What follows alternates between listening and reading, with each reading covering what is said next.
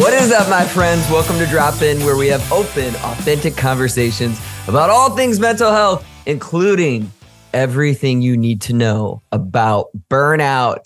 So excited to have on my guest here today, who is a psychologist in private practice in Florida who specializes in anxiety, burnout, and perfectionism. She particularly enjoys helping anxious overachievers experience greater ease by finding worth in being, not just doing. Lord knows I need that. She received her undergrad degree in psychology from Duke University, an M A in psychology from Harvard. Wow. Okay, I don't know if I knew that. A P H D in counseling psychology from the University of Miami. And she is the chief wellness advisor for Misfits Gaming Group, a global esports and entertainment leader building thoughtfully tailored programs from the ground up for its competitive teams and content creators to boost performance and prevent burnout. She lives in South Florida with her husband and two kids. Doctor Carolyn Rubenstein, thanks so much for dropping in. Oh, thank you. That was so cool to hear you say all of that because you knew me before all of it. That you're you knew what I was gonna bring up first. I'm like, I did. I, I have to address the elephant in the room right away. That back in twenty fifteen, maybe into twenty sixteen, you survived a semester's oh, worth of supervision from I hardly a, survived a doctoral intern named Justin Michael Puder. How how oh did you overcome that supervision? Did it ruin you as a therapist? It made me. Honestly, no. I and I think I told you this when I was going through supervision. I was like, how are you? You went through every tape, line by line of our session, my sessions, and you would give me critique and support and nothing I've ever gotten. And honestly, it shaped me as a person and as a therapist, and it gave me confidence to show up and not have like all my notes and be a human being. And just like, you helped Carolyn. me to like just build that confidence. No, I'm so, it's, I'm so serious. It was you need amazing. to push away the hundreds of dollars I pay you, paid you to say that. It's like, oh, right. it's like on the desk oh behind my gosh. you, you like, yeah, swipe yeah. it away. I'm not gonna tell any, I'm not gonna tell anyone. It was so cool though. It was such a cool experience. Such like a, a moment in time, you know, when you get, I, I miss supervision so, so much just in general. It was such oh. like an amazing, you know, where you record your sessions and like, I mean, during it, you, you're like petrified, but today I would love it. I would love someone to be like, this is what we could do differently. Or like, here are some ideas. And I would totally. I, I I tell people all the time, once you're out of school and you no longer get supervision anymore, you're going to miss it. But at the time, mm-hmm. you're in the middle of school, everyone's watching you become a therapist. You can hit those points where you're like, oh, I really wish people, I didn't have all these eyes on me. But I agree. Now it's been years. Yeah. I'm like, I would love anybody to give me some feedback. Yeah, anyone, anyone, please. Am I, am I like on the right track here, on the right plane? Like, am I doing anything right anymore? I don't know. Hopefully.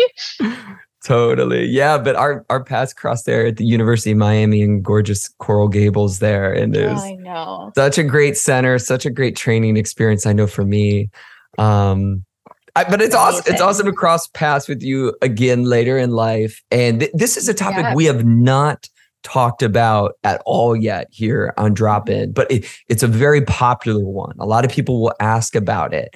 Burnout. So to start out, like, can we create like a working definition for what burnout is? Like, how, how do you define it? Yeah. So it's like, it really has like three main parts to it. And there's really, I think the part that we all, you know, hear and think about, emotional exhaustion, right? You're just like tired. You are drained. You are literally burnt out, right? You feel all of that just like fatigue mm. um, in every aspect. The other parts we don't talk about as much, the other two parts, which is like you feel like a cynicism, a detachment. You're not as excited about what you're doing. You might feel like something that you used to enjoy doing, you don't really enjoy doing it anymore. Um, you might feel very isolated in what you're doing, um, you know, and just feeling a little kind of not as hopeful, you know, and optimistic about the path forward. Um, And the third part, which is what honestly I probably see people in therapy the most for, which is interesting, is a decreased sense of accomplishment. So you feel like you're working your butt off um, and you're not getting the same results anymore. Uh, so you might be so tired, you might be working all the time, you might be completely isolated, but you're not doing very well, or you don't feel that you're doing very well. Um, and so when you put all those parts together, that's that's full-blown burnout. Um, the cool thing with burnout is that you don't have to have all of those parts. You can have pieces of it, and you can work towards getting better, so you don't have to experience all three at the same time, because that's not fun. Um, I've been there and it's not enjoyable.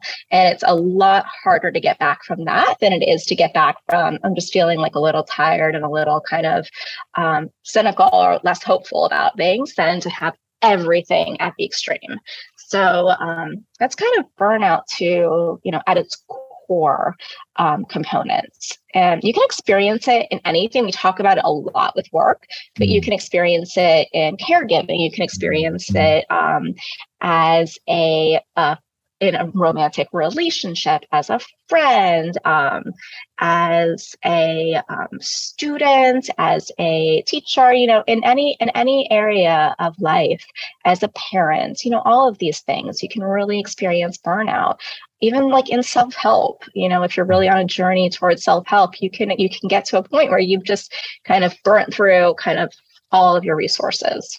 Mm, I'm glad that you named that, because I think a lot of people out there will think burnout equals work, or like burnout means mm-hmm. career, but you're right. There's really no dimension that is off limits from us experiencing these symptoms that you laid out there.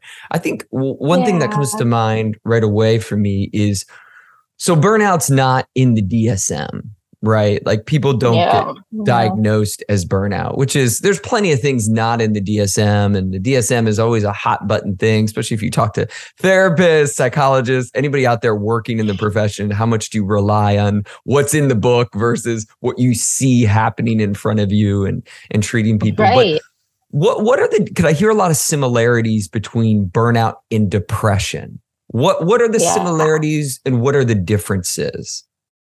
Yeah. So you'll see a lot of like depression, anxiety, and those um, kind of the D S M criteria, those elements in that emotional exhaustion, mm. that first component. And so that part where you have depression, anxiety, insomnia, um, more so of the, you know, the physical components, you might notice that more so in that first element. And so you might be, if someone's coming in with depression, that they also have other elements that are related more so to burnout, and not just simply, you know, simply depression, um, but have things that are contributing to that depression um, in other areas. If you treat it just as depression, you might be missing a piece of the puzzle, um, and it's there's more contributing to it. Um, and that's why it's so important when we talk about looking at like the systems, right? Like how are how are they doing socially? When we think about like cynicism and detachments, like, are they completely isolated from normal networks um, of support? Are they feeling, you know, less, you know, connected with people, um, less connected to their under the why and the hope and, um, you know, spirituality, if that was a big part for them. And then, you know, looking at how they feel about their sense of self and their sense of self-worth and that sense of accomplishment that they're kind of moving forward um, as a person, you know, regardless of the external metrics. But you see very much the depression, the D S M criteria in that first element, and mm-hmm. you will miss a big part of it if you only focus on that. But I don't think many psycho- modern psychologists, at least now, we'll focus solely on that, just a sliver, without looking at the whole picture of the person um, in context. Absolutely. And so I'm sure we know this to be true generally, but like people can have depression, you can have burnout, you could have just one or the other. But mm-hmm. in your experience, does does burnout, if you experience burnout, does it make you more at risk for depression?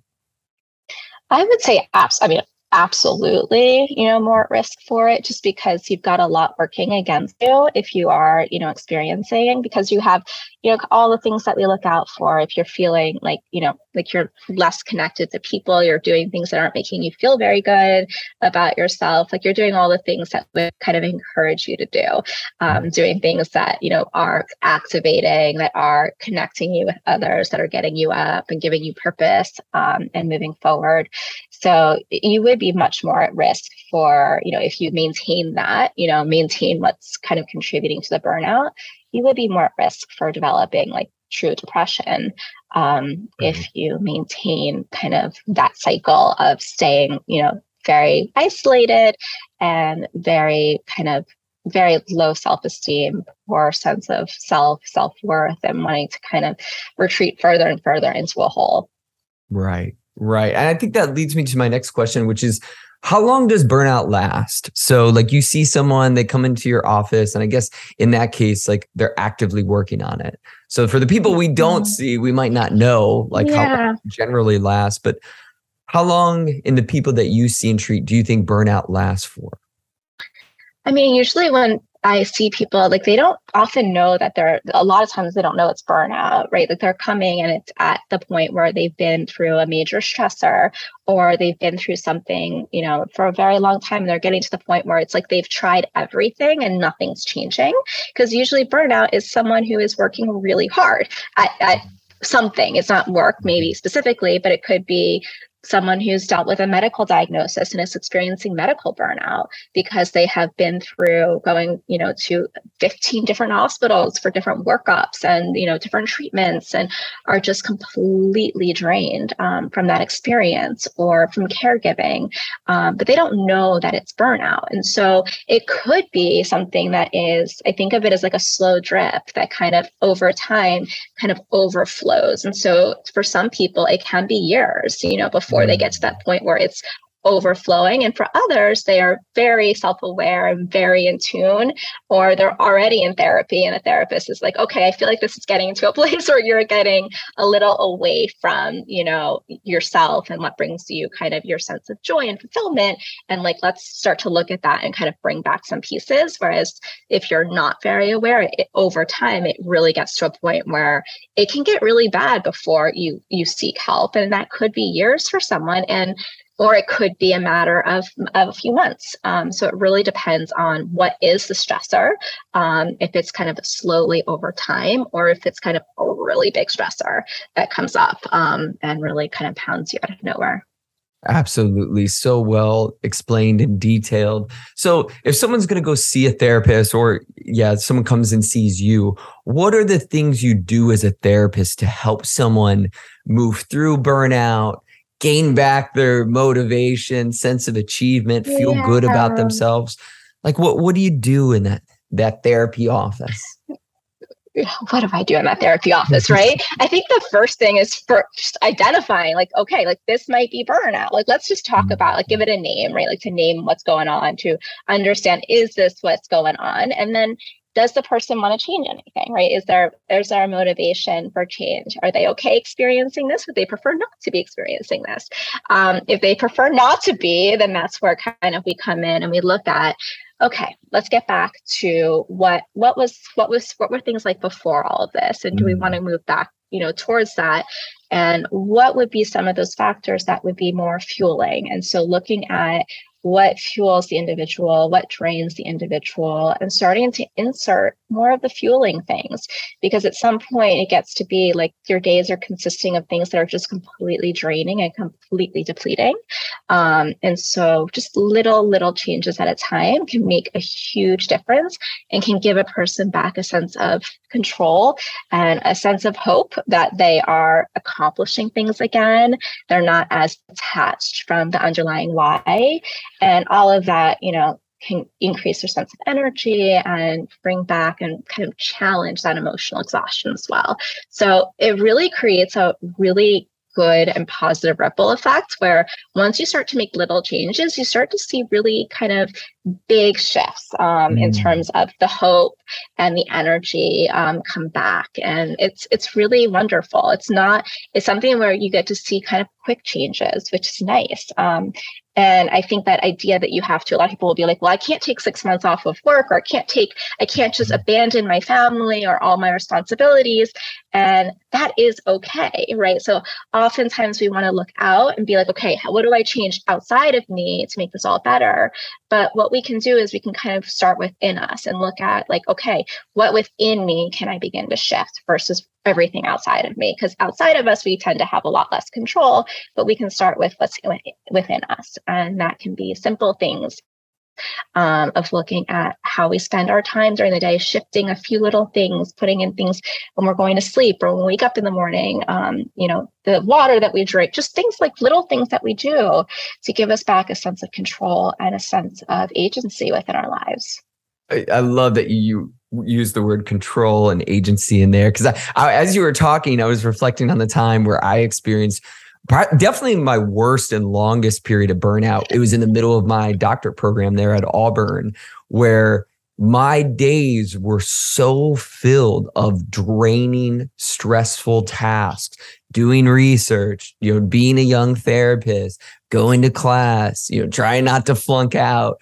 I had yeah. literally zapped out of my days any little thing that would bring me joy. And I, you know, I was yeah. waking up early with stimulants, you know, pounding coffee, working late into the night, yeah. doing all the yeah. things that grad students have to do. And like one of the first small changes I did is I just started going two times a week to this volleyball club. And it was just something I could look forward to. I love playing volleyball. I wasn't doing yeah. anything physical at that time. But me in my mind of like, I know Tuesday nights, Thursday nights, I'm going to play volleyball for two hours. But like, yeah. it, it just became this light that had gravity. And then I started doing more things, like as you're suggesting, of if you would have asked me in the midst of that, of like, oh, well, I have no time. There's there's just no right. time. There's nothing there I can no, do. Yes. Completely yeah. helpless. But the reality is there were small things when I just yeah. allowed myself to rise up. And I remember that first time I went to the volleyball club, I like made myself go. It's not like I was yeah. skipping my shoes. I was so whatever. I was like, I, I have to do this for me. But then yeah. as it gets into your schedule and, and like you said, you start implementing these small changes, the shifts create waves of like, whoa, now I'm I'm feeling a lot better, and I still have to do the schoolwork. I still have to do the research. I still have no idea what I'm doing as a young therapist. But like yeah. I'm starting to incorporate things in my life that bring me that joy and balance. Yeah. And I remember thinking, because that's when I first experienced it too, is at a, as a grad student. And I remember thinking it was similar where I would like, I had to like take, I think for me, it was more yoga. I think I started yoga and I did it like once a week. And that was like a big deal. But I still remember that yoga studio was like my sanctuary. It became like a sanctuary, and it was like on campus. And like, so it wasn't too much time out on campus, but I remember thinking before that, like everyone else around me, that they would do this, they would go for a run or they would go, you know, meet someone for coffee. And I was like, oh my gosh, they are, they're wasting so much time. Like I'm going to sit here and do work while they do that. Why are they doing that? Like I am so ahead of the game. I don't do anything for me. And then I realized like they come back and they have so much more energy, and they are just like, yep. they have like a new, like a new perspective. And so I'm like, all right, I have to change something, because I'm done here. Like I, you work so much that you do notice, like you, you start to try to squeeze every ounce of, of energy from the day, but you don't realize that like, you're not a robot and you have to fuel yourself to keep going. And so that's what I kind of, through yoga and like that, taking that time for me, or just going for a walk out, like going outside, you know, something, I would come back and be like, things would look different. I would think clearer. I would think more creatively. I would be able to just shift how I focused, and things would get done quicker. And so you don't, you lose track of that. You're less effective, less efficient. Um, and so you kind of, you can get really like, you get tunnel vision until you kind of begin to change things up. Abs- absolutely. And a lot of us get pulled into that because we think it's the right thing. You know, whether yeah. it's to do with grad school, work, caregiving, you name it, we we think it's the right thing to just pour all our energy in here. And like you said, yeah. sometimes it's like the society we live in, we're getting ahead or we're being the best yeah. possible. Yes, yes. And in reality, you're right. It's it's a great way to be very ineffective. And a lot of times, like we we get in that state, we're like, you know, why am I so tired? I just need more coffee. But really, we're starting to feel yeah. the consequences of of not doing things that really fill up our cup. Like as much right. as that term gets thrown around, often we sacrifice yeah. those things where it's like there are plenty of t- moments within a day we can start incorporating stuff back in.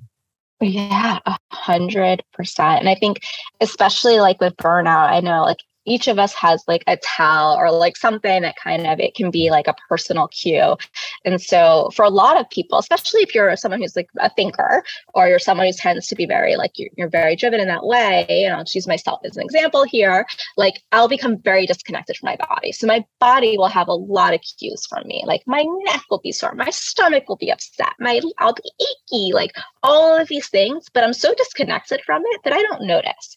And so for me, like having having to do something that moves my body or I connect with my body every single day is a non-negotiable. Because if I don't do that, I disconnect from it and I'm like, I will go towards burnout because I will not be listening to my body. So it's through those moments I'm able to be like, okay, t- I'm noticing like I'm starting to like get that achiness here, or like I need to start shifting things around. And it's like, that's the check-in that I need to be able to tell my brain, like what's going on and, and kind of connect the two, because we can become very disconnected from our bodies, which holds a lot of information.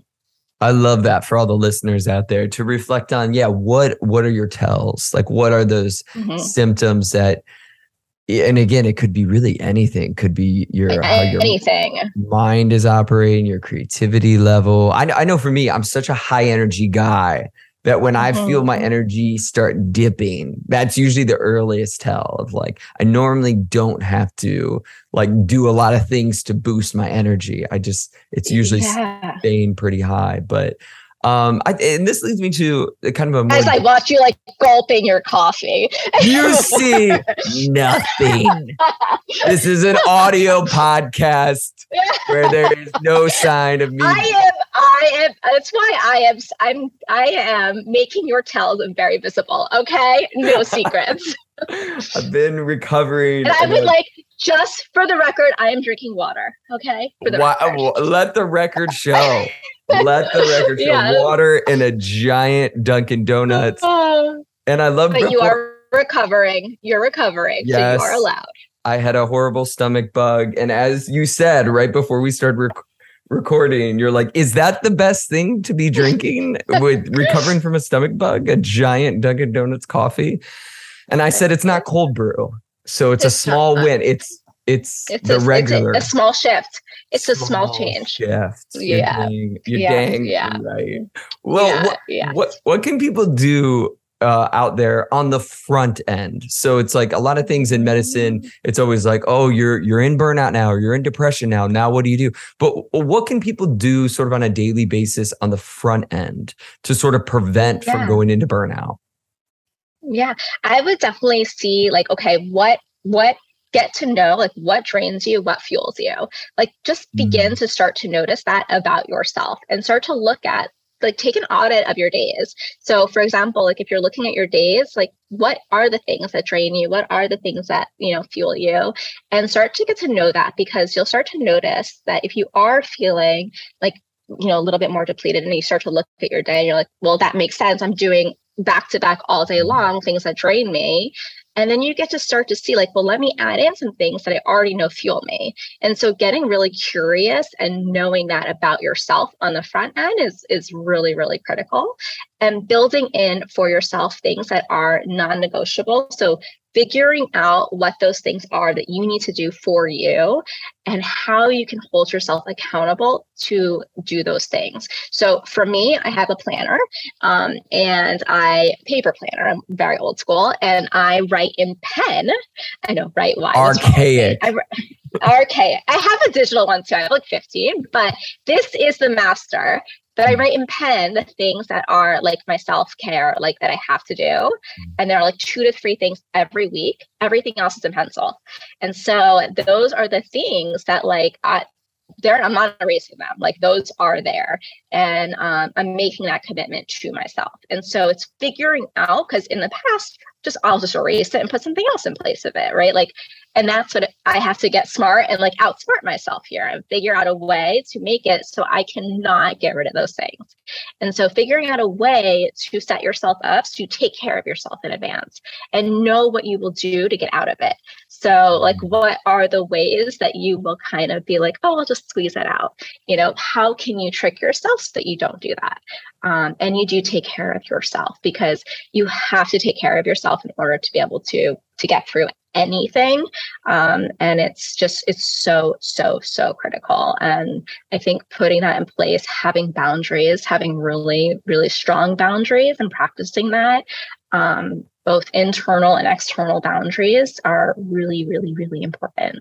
So just having a good foundation of respect for yourself um, and for your needs, so that you can meet the needs of everything else on your plate as it comes. Um, and I, I'm a huge believer in therapy. Uh, so if, if therapy is an option, like having that as a preventative, even if it's just having, knowing of, you know, a few therapists, you know, if you don't, can't go now, but like you could eventually, mm-hmm. you know, have that information available, so that when you're in that moment, you're not in a crisis moment where you have to start, you know, you know, researching and all of that, but kind of preparing yourself in advance. I, I just love the idea of something being in pen in our lives. Like it's permanently yeah. sunk in. Like I can see you doing that with the, the yoga class. Like this is, this is my yoga sesh. I'm going like, and cause uh, you know, yeah. all of us out there, we got, we got kids, we got our jobs, you know, we got our businesses, we got our hopes, our aspirations, but it is that idea of like, but this is the thing I need. This is the thing I yeah. need that fills me back up. And and then you can get, I like that you were mentioning getting curious about little ways. Like I'm somebody like between sessions, I love just going out to my porch and playing with my plants, like watering yeah. them. I prune a few leaves. I'm getting the sun coming in naturally. Like I, it, that little reset for me, like it might be twenty mm-hmm. minutes, but I'm just like messing around with my plants. It feels way better than me staring at the screen, trying to write a note, answering five emails. Like yeah. I need that to be the best therapist for my clients. And it's, but it's, sometimes it is, it's, it's those small things. It's so small, but it's like, it's, you're asking yourself like, what will fuel me rather than like, like what, it, what can I just produce, you know, which could right. actually be pretty draining. And then you have to enter that next session and you're drained, you know, completely drained versus like kind of filled up and ready. Um, and so just thinking about it in that way. And I think like the greenery, like that's a huge one for me too, is like just even walking outside and like looking at trees is so, it just gives you back life and it gives you, it reconnects you and grounds you to, to things outside of the computer and just a sense of connection. Um, which is so big. So always, always. I know the screens yeah. after a while, it just, it becomes, it becomes numbing, but so many of our worlds are just lived through this artificial light and just shining right eyes all day long. I know. We, we have I know. so many questions from Instagram to get to, but just, just as kind of okay. like, I guess a last one to like reflect on, like, do you think there are different different chapters like in your life that it's easier to burn out than others? I mean, you're a mom, you you've been a student, now you're running your business. Like in your experience, are there just some chapters of your life that are more prone to burnout? Yeah, I think as you're going through a lot of changes um, in identity, especially, like those are huge shifts that are, you're taking on so many new aspects of functioning that you maybe have never done before, that you don't know what drains or fuels yet. And those are like chapters that are constantly changing as well. And so it's not a static, like, oh yeah, you know, like everything is, even in grad school, it's kind of like a steady state for, it's very draining, but you get to know that state of draining um, pretty well, of like, okay, this is going to be a few years of like intense, like grueling work. And this is kind of all about me and my grueling work and, you know, my life and survival and all of that. But then, you know, different chapters, it's, it's not like that. It's constantly like a, being a parent, it, you're going through changes with a child and you're, you know, all of that. Things are constantly changing with the business. Things are constantly changing. And so it's, I think as, as you're going through identity changes um, and big shifts in life, there's, you're more prone to it just because of the, the, the newness of it and not knowing and, and change in itself. Um, you, you're less prepared um, just because there's no information yet. That's so well said, and something for everyone out there listening to keep in mind. Like, yeah, if you're going through adjustments, there's going to be a time where you have to figure out how these new stressors impact you, drain you, and and what you can incorporate back in. I, it's funny, a lot of times for me, like as you go through those adjustments, you remember old things that used to fill your cup. Like, like me remembering volleyball and being like, oh yeah, I used no. to go to yoga more. Like I used to call yeah. this friend more, and we used to just like talk about life together. But you can lose that in the transitions a bit and have to remind yourself, wait, wait, wait, wait. Like, what are the aspects of me here? Yes. And like, what little ways can I pull that back? Or do I want that? Am I missing that? And, you know, like, how can I, how can I reintegrate that into my life? Um, because I think that that's part of, you know, like, we don't have to go through, like, burnout is not a badge of honor that we have to wear. Um, and I think at some points it kind of is. I think that's why it's becoming like a really hot topic, is that our culture kind of does see it as a, like a badge of honor in some ways. Like, oh, you worked that hard that you burned out. Like, kind of like sucks, but kind of good for you, you know? And that's not so good. I feel like we're, but I think that as we're talking about it, we're starting to change the narrative and, and talk about ways that like, maybe it isn't a badge of honor. Maybe avoiding it is really the badge of honor of like, how did you do all of that while maintaining like your sanity um, and enjoying life at the same time? Like that's, I want to know that more so um, and Absolutely. Respect that. And yeah. Absolutely. And I, I know as you experience, uh, like with the gaming, the esports and how you help out with all that, is like when people really embrace that, like burnout lessens performance, like it lessens your performance, it lessens your creativity. Um, oh, it's, it's not a badge you want. It's like a weight on your shoulders that you're not going to be yeah. the best at whatever you're doing if you're struggling in burnout. Oh, oh yeah. Oh, yeah. That, and that's the first thing with all of our gamers, our professional gamers. The first thing I do with them is say, you have to play less. And they're like, what? What do you mean? what do you mean? What? Yes. And we're going to meditate. We're going to start meditation. Um, so all of our all of our professional gamers do T M. Um, and they are pr- trained in it. And they all do it daily. So it's like, and it. They see the changes, you know, working less actually increases their performance. And so there are real metrics that show them that. And it's it's pretty remarkable. I love that so much. And again, it counters a lot of the nonstop level up, work, work, work, climb the ladder, never take your foot off the gas pedal messages that get thrown out in our society that, again, they go against what we know about what yeah. actually creates optimal performance. You need rest, yeah. you need reset, you need sleep, you need time away from your craft, again, to be able to come back and do the best you can. There's no question. Um, yeah. Let, let's get to these Instagram questions. Again, shout out to every single person out there. Again, y'all really make that character limit work in that little question I box. I know, right? They really do. I'm like, how? There, people get really creative. I'm like, how do you do with this? Their abbreviations, yes. their part one, part two, part threes. I, I'm, I'm like, this is this is it. This is good. I know, I know. So good.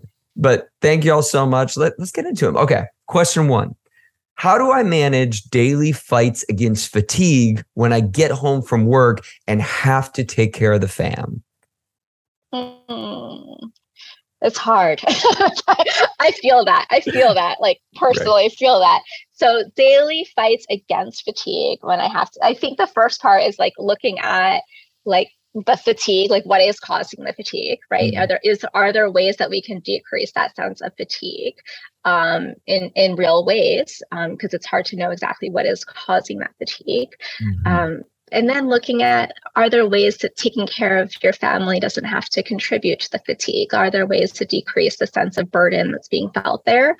Um, and to shift that a little bit, um, is there any type of support, um, mm-hmm. you know, in terms of what's going on there? Because support is a huge one, asking for support, just being open, like I'm exhausted, I just need you know, five minutes to like take a shower and like reset.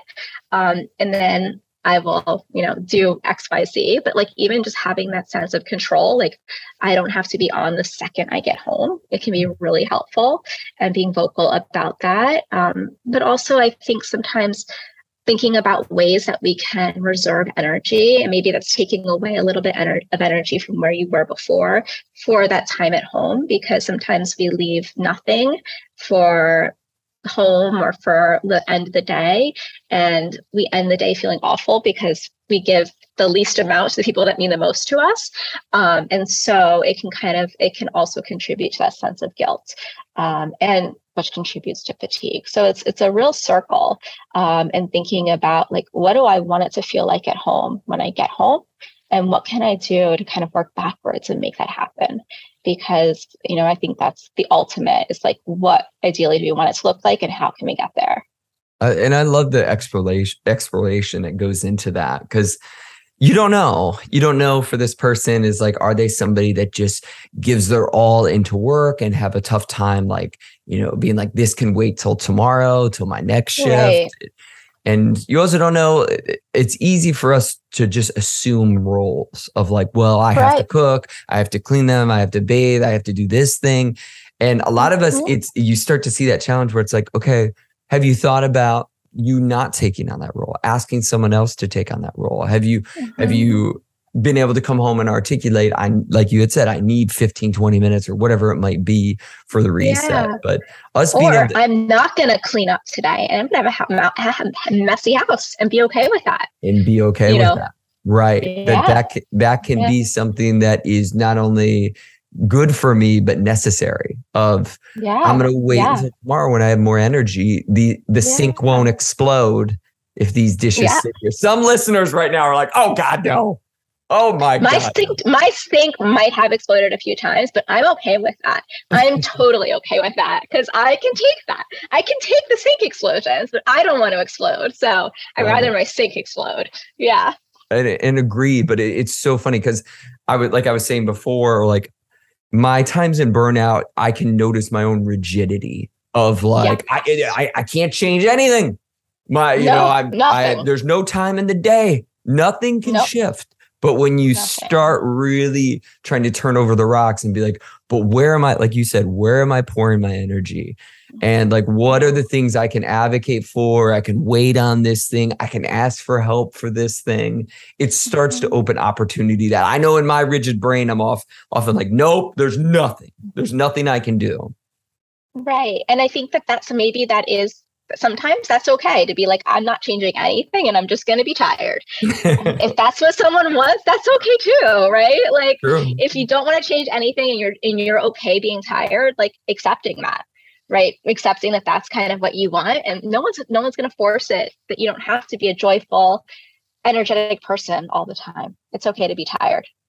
It's you know, such a good yeah. motivational interviewing technique that I use often myself. Of, yeah, well, then yeah. I'll stay the exact same. And if I right. stay the exact same, I guess I'll uh, take these symptoms yeah. with me for however long right. I want. Yeah, look at you if you're coming in. You're like, I taught, you probably taught me that. So there's no way, Carolyn. You're giving me way Definitely. too much credit. You're giving you me probably way taught me it. Yes. Well, let's hop to the next question here. I'm a manager. Mm. A lot, a lot of stress goes into tough. It. That's a lot of stress right there. Yeah. Just right there. We quit. don't even. I would, need... I would, I would quit that. Yep.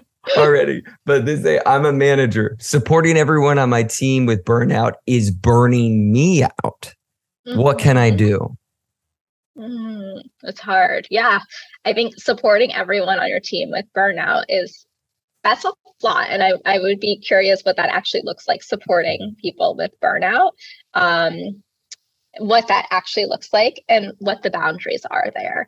Because right. as a manager, like how far are you going in supporting people with burnout? And are you actually supporting, or is it more so reinforcing and, mm. you know, con- mm. you know, I don't know. So I, I would be curious about that. And also as a manager, you have a great opportunity to model healthy behaviors that go against burnout. So I would take that as a modeling opportunity to show ways that maybe, you know, that it's okay to, you know, at the end of the day to be like, you know, tomorrow we'll handle that. And let, let's, you know, check out for today, or let's go for a walk, you know, during lunch, or, you know, you have opportunities to model some really good ways um, of counteracting burnout yourself that can help others um, by just watching. I, I love that, and I couldn't agree more. And depending on what kind of manager they are, sometimes middle management is an mm-hmm. awful place because you're getting pinched from both ways. Yeah. But I agree. It's like if you're that manager who's working real late, you're getting in wildly early, you're you're constantly sprinting around. I, I mean, you are promoting the burnout culture you're seeing in front of you happen. Yes. Yeah. Vers- versus how do you help slow the team down? How do, how do you encourage yeah. the team to take pause, take break, refill in any small way they might be able to? Again, yes. it, it could be even how you communicate with them that you can start to see, like, again, you modeling being more regulated, more grounded, take five kind of mentality. Yeah. But every yeah. every situation's different. Every work environment's different. But I'm with you that sometimes that modeling, it, it sets a tone when you're the the manager, the boss.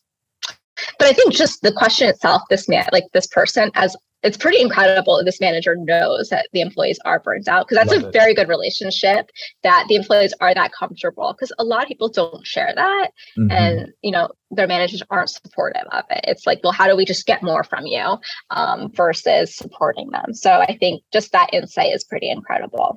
We love that. We love a compassionate yeah. manager. So cheers to you wherever yeah. you are out there. And hopefully, and maybe the only other thing is, like, maybe there's something else in the system. Maybe there's something in the yeah. system, of course, of like what's causing all your employees, your team to get burned out. Like you, you probably yeah. have some ideas of what the causes are, and can you shift some yeah. of those? Because I, I definitely believe your team was less burned out. Obviously, that would that would help everybody. It would help you out. Yes, yeah. It would help everyone. But there's always nuance to that for sure. Next question here. Is there a type of person that is more prone to burnout? For example, people pleasers, parents, perfectionists. Why are these all P words? Let's think of some more. Um, I think there, I, I used to say there was a type of person, but now I've seen every type of person that has experienced this. So I'm not really sure there is a type of person. I think that I think for sure people are more prone that are the people pleasers, the perfectionists, like mm-hmm. that for sure, you know, is because you're externally focused, right? You are focused on what you're doing, what you're creating. You're not connected to yourself. So I think just that in itself, you're very much prone to burnout um, because of disconnection. But I think for a lot of people, like there, you can get into a state where you can go towards burnout and there's no underlying, like this is their trait. Um, they might not even be someone who's that type A. It's just, it could be the circumstances, the situation. And, you know, they get to a point where the stressors outweigh their, their um, resources. And so they're just completely depleted um, in every way. And so I think, you know, there are definitely some characteristics, but at the end of the day, I think really anyone can experience it. Um, there's really, there's no, no one is off limits here. I, I totally agree. And yeah, I'm with you that like, people who are naturally externalized, um, highly yeah. sensitive people, individuals uh, on the spectrum t- tend to probably be more at risk. But I'm with, yeah, I've seen all all the types of people, the type B people. Yeah. The, I used to be easygoing people. I, I've seen all yeah. the types fall into the burnout chapters where you're like, how do I get myself? How did I get here? And how do I get myself yeah. out? Right, right, totally. Great questions. Uh, next one. What can you do if you cannot walk away from or pause a job that is causing you burnout? Yeah. So I think that's a big one, right? Like oftentimes that is what we hear is like, I can't change anything externally. So it's, I think it's exactly kind of what we were talking about before, where it's looking at, okay, I can't, I can't change my job right now. What can I do that will add some sort of fuel, you know, to my tank? What can I do outside of my job when I have, you know, a minute or a second to myself? If it's not volleyball or yoga, if it's just walking outside and looking at the plants, if it is taking, you know, a ten minute walk, if it is calling someone that you become disconnected from, that's really kind of a supportive person, looking for those, you know, few things that you can sprinkle in to give you back a sense of yourself that's outside of your work. Um, And I, I would truly start outside of work, because obviously work is the place that's very draining. So look mm-hmm. outside of it first, um, and see what, what fuel you can add to the tank, um, because the work is, it's consistent. It's going to stay at that, that draining place for now. But if we add in some fuel, that might shift things in a good direction. Totally. And I, I think over the long haul, and this is with a lot of clients that I've worked with, it's like, this is a good starting point. It's a good starting yeah. point. Because most of us aren't like, oh, my job is causing me burnout, I'm quitting my job. Most of us don't right. have that luxury. That's not going to be the easiest thing to do. So we start by trying to add and fill in other dimensions, find fuel. The one thing I will say, of having worked with a lot of different clients on this, is over time, though, if you see someone and they're trying to gain fuel here, they're trying to shift this and that, and the months and the months go by, it is completely highlighting for you this dynamic that you experience at work or yeah. in your relationship mm-hmm. or in your caregiver role, that you're like, yeah. you might need some sort of intervention there. Like you might need to yeah. take a different position at work. You might need to cut yeah. back hours, or, or something might. Again, yeah. if months go by and you've tried many different things, I've certainly had the clients where like, now we're accepting you can only fill up so much, and this job is so draining. So draining. We yeah. have to do some intervention yeah. at the source, yeah. but not always. Yeah, totally. No, but I think even there, you come from it at a place where you you feel like a lot more confident in yourself, that you, and a lot more, you have more fuel to be able to make that change and totally. To make that kind of, yeah. to be able to assert yourself, to feel a little bit more empowered, because your whole life isn't in that one bucket anymore. And you're right. able to look at it a little bit differently and be like, okay, something's got to change here. Something has got to change. And I'm able to see that now, because there's a lot more going on that I've I've tried. And this one thing is is just not okay anymore. Uh, exactly. Exactly. A lot yeah. of times we need we need the time to let that marinate and figure it out of how much this thing yeah. is impacting me. Uh, really thoughtful question here. How do you know the difference between when it's time to remove yourself, you know, and I'm thinking in this of like, yeah, quit the job, you know, end a relationship, whatever, versus needing to better manage your time? Hmm. Remove yourself. This is a very thoughtful question. I'm going deep into thought here. um, better manage yourself versus removing yourself. I think, I mean, it sounds like the first thing would be like looking at different ways of that. Like if you have tried, right? Like if you've tried different things and it's not working, then it, it sounds like then it would be like, okay, like what other things can I do here? Is it removing? Is it, it making a change in kind of like the position um, mm-hmm. or what you're doing, um, because you can only you can only manage your time so many ways. So mm-hmm. if that doesn't work after a point, it's then it's definitely time to shift something else. Ex- exactly. I think that's another example where I think you can start with trying to manage your time better. And I think in doing so, I've certainly had clients who've been like, oh, that was it. And I'm like stoked. I'm like, yeah. oh, sweet. Like we we created a yeah. system that works yeah. better for you, and we're good here. But then, yeah. of course, you have the clients where, yeah, they, they've tried to manage the time better, and it's still yeah. pointing Nothing's, to yeah. the source of something exactly. removed here. Yeah. Right. And usually that those attempts, they give you a lot more information. You're able to see a lot more like, okay, yeah, this is not, there's no, I, there's no way that I can kind of creatively, like strategically right. manage this. I mean, that, you know, there's no way. And so you, you have much more information um, about it, and you feel, you know, a lot more confident about like the next step. A hundred percent. Yep. This one is a very broad question, but it needed to be asked or said. Any way y'all can touch on caregiver burnout? You you bet we can touch on caregiver Aww. burnout. What what has either your experience been as a person or as a therapist, Carolyn? Like what what?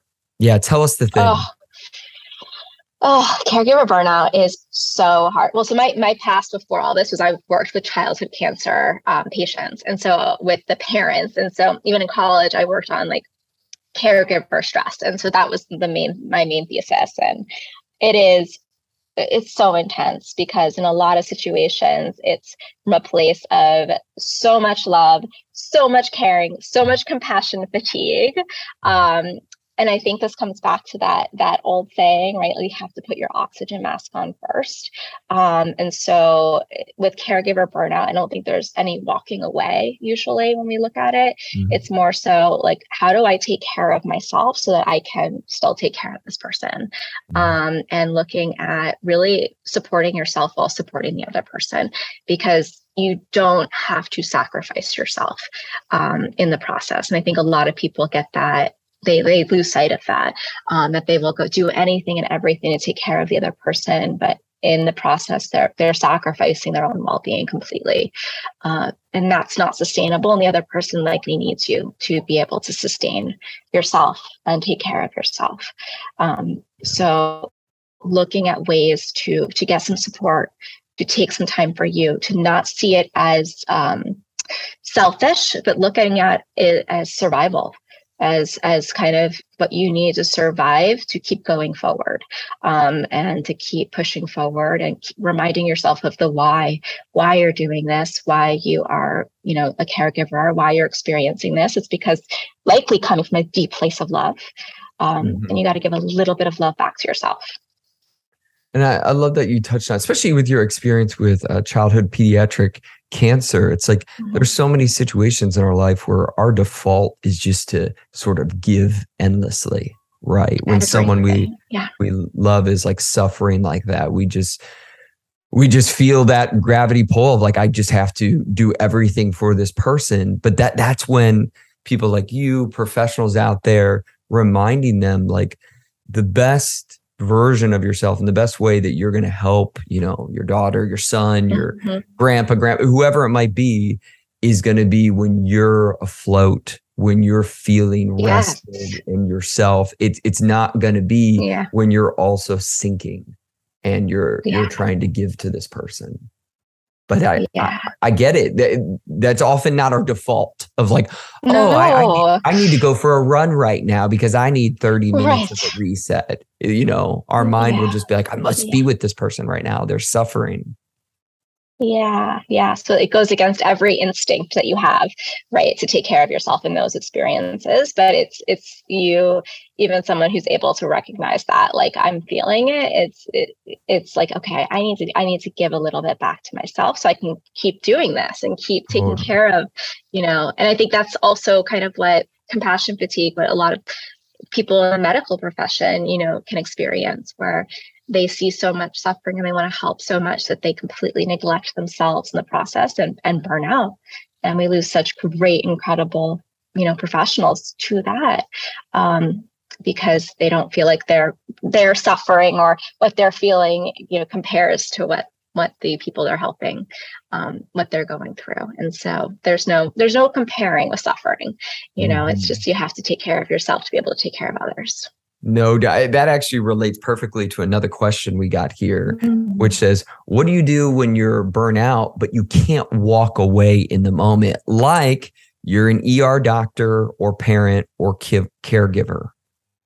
Yeah. Yeah. Most of the time you can't, you don't, you can't, of course you can't walk away. And so it's about, what do I need to be able to do to take, to keep going and keep taking care of, you know, this person? What do I need here? What kind of support do I need? Um, and so, and what support is in place? And so for physicians, there are, there is support in place in a lot of places, but you got to ask and you got to find out what that support is, um, because you need to be able to, you need to take it. You need to actually ask for it and take it and use it, um, and take care of yourself. Even as a parent, there's a lot of support in place usually, um, in pediatric, um, you know, th- for people like I would do is I would volunteer. I would go in, I would sit with the kids. The parents could go home and take a shower, or, you know, get, go have lunch with a family member, do something like that. Just take an hour for themselves, be able to ask for help so that you can get that time because you need it. Um, and then you come back, but you need to be able to, to be able to kind of exchange these roles at the same time, be a caregiver and a human who's taking care of themselves. And so it is incredibly difficult, and it's going to feel incredibly difficult. And you're going to feel tremendous guilt likely when you're doing that, when you're taking care of yourself. And that's okay. It doesn't mean you're doing anything wrong. It's just that likely default feeling that comes up. And you just, you do the thing while experiencing the guilt. And then you you kind of recognize, all right, the guilt's just here, but it's not, it's not actually helping me. And so you take care of yourself, you go back, the guilt goes away, and you likely feel a little bit better. Mm-hmm. And the next time you're probably going to feel the guilt as well. And, you know, for a lot of us, it is just a default. When we take care of ourselves, or when we're in that caregiver role, we do feel that guilt. And it's okay to just say, all right, it's here, and I'm going to do it anyway. Um, I'm gonna and to not let that dictate. Absolutely. Yeah. I'm doing it anyways. I love that. And I, everything you said is, is necessary. And I think maybe like in a moment, it's just important to remind yourself, you know, you're in the moment as the caregiver, you're in the moment as the E R doc, and you're feeling tired, unmotivated, whatever. It's a, It's okay and important to tell yourself, my best today is good enough. That I yeah. think a lot of us can just get in that mode of like, well, I'm not one hundred percent. So obviously any way I help this patient's going to be shitty. Or, you yeah. know, me as a parent, like I'm feeling drained. So obviously, you know, this moment with my son isn't going to be as valuable. But I think sometimes we need to encourage ourselves to be like, yeah. I, I'll take care of myself. I'm going to find moments to reset, but my best I can give today is good enough. Let's it's, not it's, compound it by yeah. saying I'm awful now because I'm a little tired right. today, and beat ourselves yeah. up. Yeah. Right. And to remind ourselves that we're human, and like to remind ourselves, like, this is hard. Like what I'm going through and what I'm experiencing, like, this is tough. Like, you don't have to deny that. You know, Absolutely. like to like at least validate for yourself, like, this is tough. Um, and to give yourself that validation rather than trying to run from that feeling um, and ignoring it, and just accepting that this is hard, and I'm, I'm going to kind of kind of stay with it, you know, and give what I can today. Totally. Totally. Couple questions here about good old school. How can oh I deal gosh. with it? So relatable. Feel it in my so soul. Relatable. Me too. How can I deal with burnout when I have so many deadlines to meet for school? Mm. I don't want to go back there. Um, okay. Don't take me Let's back. Let's see. Don't do it. Oh. When you have so many deadlines for school, I mean, they're deadlines, right? They're dates. They're just they're dates on a calendar. And so you you deal with it just like any other date, but you break it down, you make it smaller. And I think by making it, you know, smaller and giving yourself, rather than looking at like these big days, just look at little things that are within your control. You can't really put control on like a big, you know, a date or a number, but like, you know what, what are the three things I'm going to do today? That's mm-hmm. what I can control that are kind of getting me towards those dates. But the dates are just big, scary numbers. Um, And so just look at, all right, I know, you know, whatever those dates are, if they don't have to be right in front of you, but you can know them, and you can write down like, okay, these are the three things I'm doing today for whatever deadlines are coming up. And that's within my control. And those dates are going to exist, and they're big and scary and, you know, daunting. But, you know, I think I would resist having a huge like countdown, you know, timer on your computer that's showing you the minutes passing until the next deadline and all of that. I would I've reduced that and all the scary reminders, and just look at what's within my control here, and let me make a little bit of progress today. I think sometimes with deadlines, we can avoid and procrastinate. Uh, and then we make it so much worse for ourselves. So approach is little baby steps. Totally. And I know you're a much more like structured, organized person than I am, but this is where I think your strategies, even for someone like me that like tends to shoot from the hip a lot, it helps immensely when you can start structuring your day to be like, okay, I'm going to spend a couple hours on this assignment, but then in the middle of the day, I'm going to spend a couple hours. I'm going swimming at the pool. I'm going to lay out there and listen right. to my favorite podcast right. for a few hours. Because then when you're doing yeah. that, you feel like I've structured this time. I, I'm not procrastinating. Yeah. I've allowed myself these two hours. I'm laying by the pool, listening to my podcast. And then I know I'm going to eat right. and I'm going to cycle back. And I got two more hours coming up back to the assignment. But yeah. like, when right. you have no structure, when you when you all shoot from the hip, it's easy to confuse, am I procrastinating or am I filling my cup to go back to do the work in a little bit? Yeah. Yeah. Yeah. And I think those deadlines are usually just anxiety because we don't want to like do anything about it. So we're just like, oh, I'm just going to push it so far away and avoid that. But I think by doing little things and approaching it and structuring it, you you start to feel a little bit more in control versus like the dates are controlling you. Yeah, absolutely. So well said. Yeah. yeah. So So the first part of this one's easy to answer. Can students get burnout from schoolwork? Yes. one hundred percent. Yes, yes. Correct. It is designed that way, yes. Ugh, which goes to the second right. part, which I'm sure you'll have something to say about. College classes in high school are very challenging and stressful. What can I do about it? Like college classes in high school? High school. Why are you that's, doing college classes in high school? That's what all these students are doing nowadays. Why? It's awful. Don't do that. Wait for college. Take college classes. Carolyn, they're getting like associate's degrees out of high school now. I don't know why. I, now I'm feeling very old. I did not do that. I took high school classes in high school. Um, yeah, college classes in high school are going to be very hard because they're not structured on the high school. Like college classes are structured very differently than high school classes. Um, yeah. I mean, based on what I remember now. It's a long time ago, but you know, high school is like you have got you've got semesters and like you have your go all day. You do a lot of work in school. You have like homework time. Like very, very different. In college, you have classes that are hours long, and you you know have a lot more free time to be able to do assignments and things. And so it is very difficult. And I think you have to remind yourself that it's on a different kind of. You're comparing like a very different landscape of what you're looking at. Um, but ways to make it manageable, given that you are in high school, um, and you know what is manageable for you, and asking yourself why you're taking this class um, in the first place. Um, but if you're going to take it, look at ways to make it manageable, given, um, you know, what your responsibilities are. And if there are ways for your high school to support you um, in, in managing that workload on top of your other classes, because I would assume that hopefully they would they would somewhat support you in, in doing that. But totally. I just landscape, I, I have not navigated myself. Yeah, totally. I, I know a lot of my teens are doing this right now that I, I see in private practice. And part of, yeah, I, you gotta get, I don't let, I don't let any of mine, I don't let any, I'm like, nope, you're not allowed to do that. All of a sudden, all my clients are asking for transfers and be like, Carolyn works in the same town as you, Doctor J. So yeah, I, I yeah, transferred yeah. to Doctor Rubenstein and uh, I'm much happier let me now. Take college, yeah, and she doesn't let me take college classes.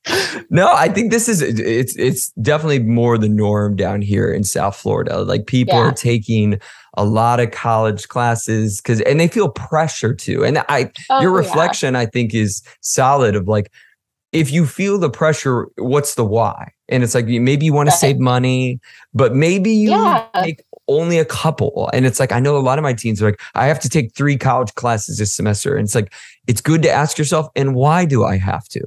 You know, is it right, worth the right. sacrifice? It's, I mean, these are the same students that when I would see them at University of Miami, they're having twenty uh, credit hour semesters. And you're I like, know. wait, why are you taking twenty credits? And they're like, I have to. And it's like, I have to. But why? But why? But why? Why do you have to? Why? They're like, why? I have to graduate. Like, I don't, I don't like you. Yeah. yes. Yes.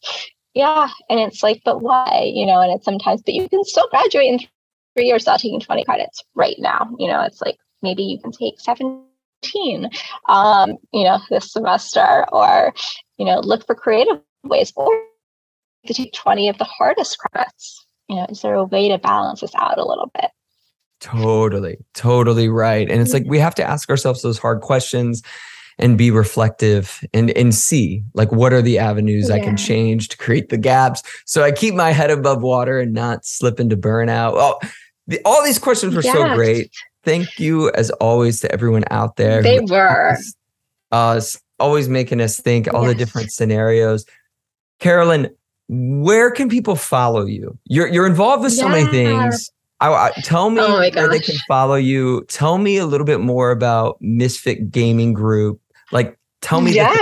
The okay. The things. All right. People can follow me. I guess Instagram is where I'm mainly like the most like present. So Carolyn Rubenstein, PhD, very long, um, is where I'm mostly present. Uh, and then Misfits is a esports. Technically, it's video gaming, right? Video gaming organization. And we work with competitive players that are playing um, in leagues across the world in, in games. They play in stadiums like Madison Square Garden and things like that. And on stages in front of fans, and it's it's such a cool world. Um, and we also are working with content creators that are working, you know, are on Twitch and YouTube, creating content around things like Minecraft and other things, and, you know, actively creating communities and support and advocacy, and are launching their own programs and um, products and just the cool stuff, and are creating, have such wonderful communities of their own, and being able to support them as they do this is, is truly wonderful. And as we talk about burnout, one of our creators right now, Toby, who's Tubbo um, for other people, is outside right now doing a seventy-two hour live stream. So that is going to be, which is not that long, he said. And I'm like, what do you mean that's not what? that long?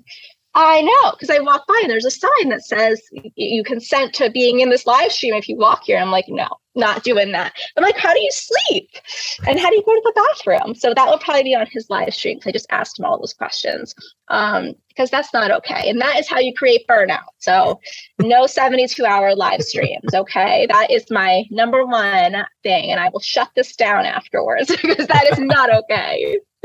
um, but some very cool stuff, and I like to work with them on preventing burnout. So, but your work is cut out for you. But yeah, Misfits is so cool, yeah. so interesting. It's a great thing for you to be involved in. They're lucky to have you, Doctor Rubenstein. Oh, um, thank you. Thank you so much for coming on the pod.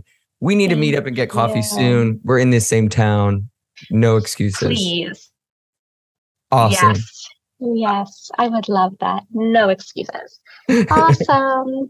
So great you. seeing you as always. For everyone out there, if you like this episode, review it, share it, drop it in the group chat. Always appreciate your vulnerability and your questions. And we'll see y'all next time.